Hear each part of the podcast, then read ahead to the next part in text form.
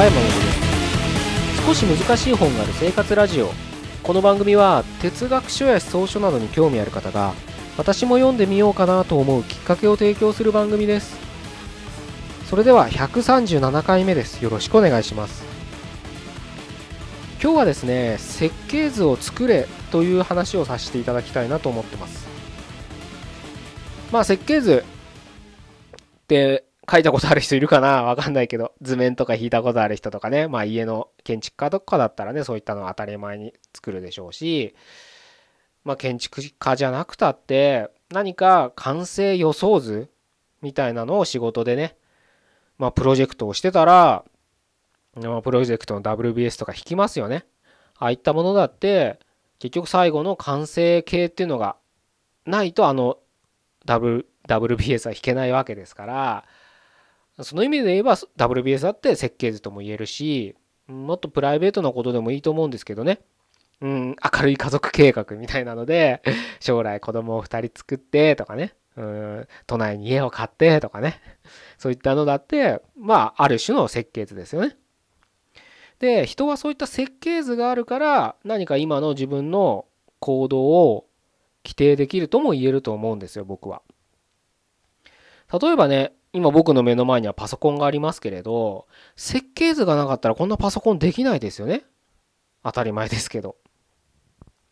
今あなたの目の前にスマホがあったり、うん、なんか洋服でもいいです。ベッドでも。何か目の前にね、目に入るもの、何でもいいんですけど、あると思うんですけど、それらは、なんか人が適当になんとなくファヤファヤってやってできたものじゃないですよね。どんなその高性能の機能だ機械だろうが単純な何か道具と言われるようなものだろうと必ず誰かが設計図を持ってそれに従って作ったものなんですよ。すごく当たり前ですよねそう考えると。なので設計図を持たなかったら何かその完成形というものは手に入らないわけです。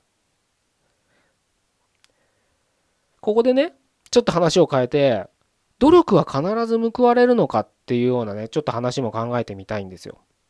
まあ何年か前にね、某アイドルが努力は必ず報われるみたいなことをね、あの、大勢の前でスピーチした映像を僕は見たことありますけれど、あの、まああれがね、いろく、なんか面白かったからいろいろ取り上げられたんだとは思うんですけれど、あの問いにも僕は答えられると思うんですよ。さっき言った設計図の話さえあれば。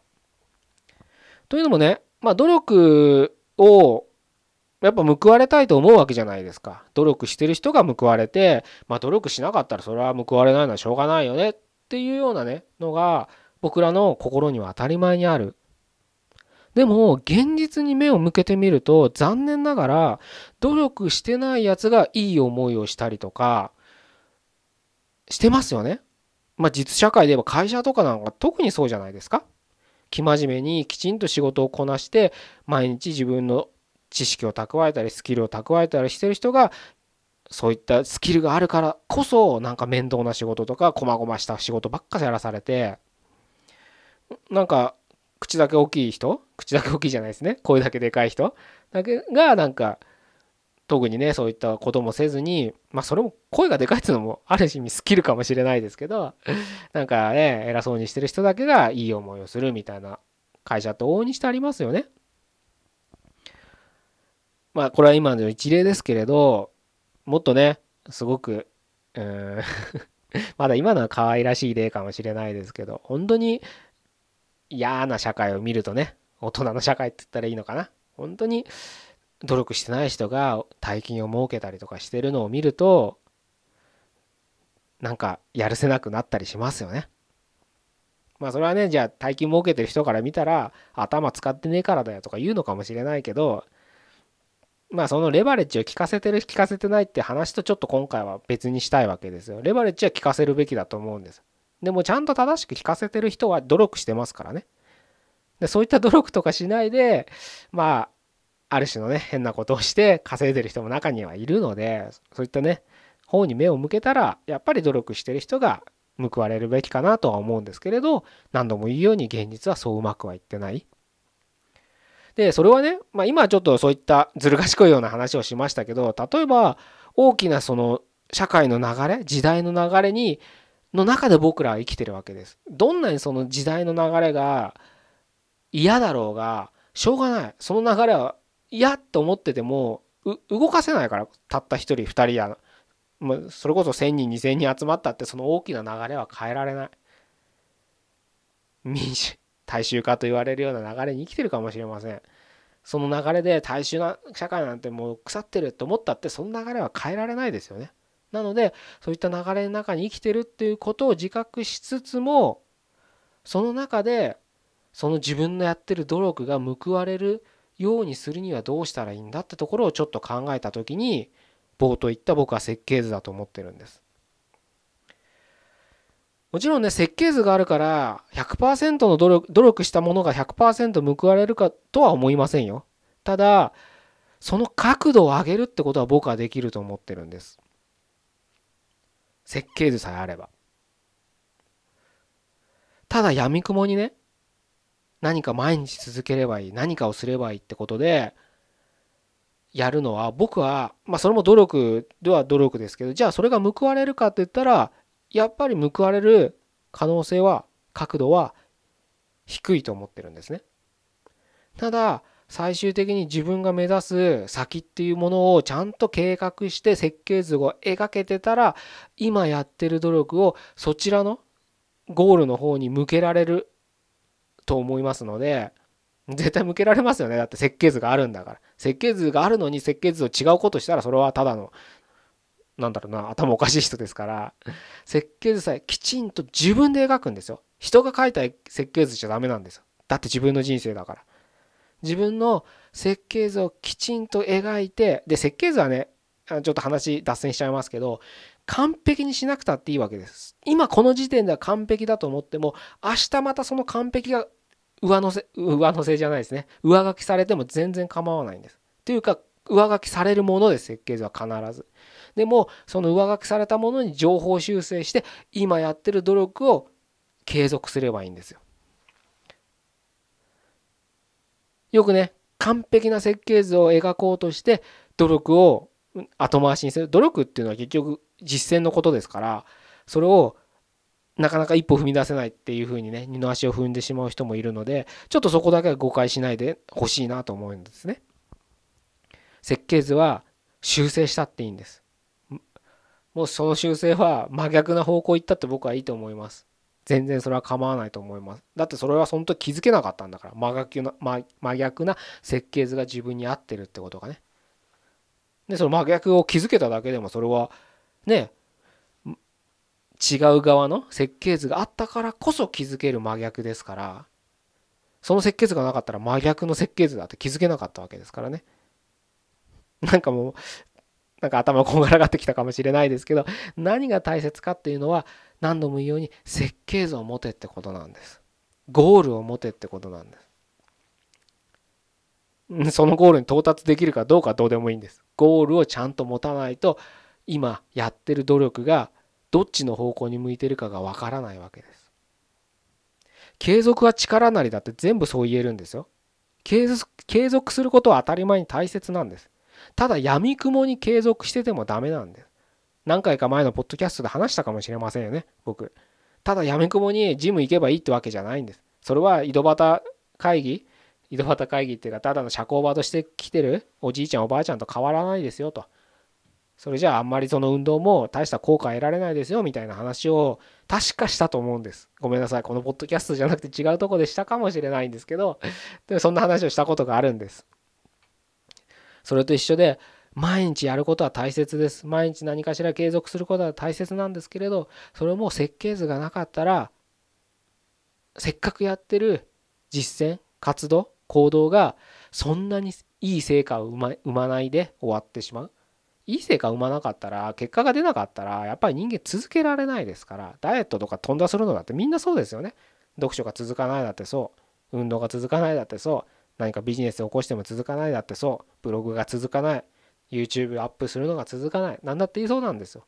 続かないのは成果が見えないからなんです。なのでやっぱり努力は報われなきゃ報われるように自分でデザインしなきゃいけないんです。時代に任せてちゃいけないんです。時代は正直僕らとは全く関係ないところで動きますから。僕らの意思なんか反映してくれないですよね。そんな時代って大きな流れで考えなくたっていいですよ。会社あなたが属してる会社で考えてくださいよ。社員が宝ですなんて言ってる会社だって結局は営利を目的に動かなきゃいけないわけです。今の資本経済で言えば。なので社員はの働き方改善って言ったって結局は最後は売り上げを目指しますから。ね残業しろ。このめんどくさいのが仕事だ。やれ。それやれ。やれやれ。ってなるわけです。売ってこい。やってこい。お客に在庫持たせろ。押し込め。みたいなことになるわけです。ね。だから自分たちの気持ちなんてこう一個人の気持ちなんて大きな社会は流れは関係ないんです。それとは関係なく動くんです。だから自分たちの努力を報われさせるためには角度を上げるためには自分で角度を上げなきゃいけないんで会社とか社会とか政治とか国とかが何かやってくれてる何かやってくれると思ったら大きな間違いです。そんな期待はさっさと捨ててください。どっかでみんなね政治とか国とか社会とか会社の文句を言いつつもどっかで期待しちゃってるんです。将来は良くなるだろうとかね。年金がもらえると思わないってみんな思っててもどっかで心のどっかで期待してますよね。期待してるっていうかまあ棚上げしてるだけなんですけどね。でも困るのは最後は自分なんです。でそういうのがもう目に見えて分かってるのに棚上げしちゃって考えたくないから考えるの疲れるからね。それでほっといてるんですよね。で文句言って死んでいくんですよ。でそれは誰のせいでもないんですももちろんねそうやって棚上げしたねずっと先送りにしてる政治も良くないのかもしれないけれどもっと良くないのはそれを知ってて何もしなかった自分なんですから誰のせいにしたってしょうがないんですよ。だからもう自分でやれることをやればいいんです。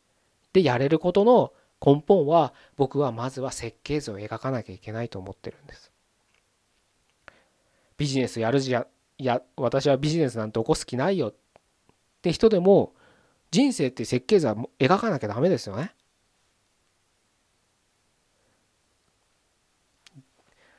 なのでぜひとも設計図を描いてほしいなと思ってます。で一つ最後に忠告なんですけど設計図は学ばなきゃ作れないですからね。当たり前ですけど。今設計図を描か描けてないんだったら設計図を描くように学ばなきゃいけないんです。何を学ぶかは分かりません。あなたのその時の関心事になると思います。でも努力学ぶそういった学習をしなかったら設計図は書けないんです。設計図を書ける人は高収入ですよね。でも設計図に書かれた部品を作る人は低収入ですよ。工場労働者です。じゃあその違いは何かっていうと学んでるか学んでないかです。設計図を学ぶスキあ書けるスキルがある人は高収入なんです。設計図を書けない書けないから工場でその設計図通りの部品を作る人たち部品を組み立てる人たちは低収入なんです。これはバカにしてるわけじゃないんですよ。そういうものなんです。それは今の社会だからじゃないんです。昔からそうなんです。アリストテレスの時代からそうなんです。そういうふうに書かれてるんです。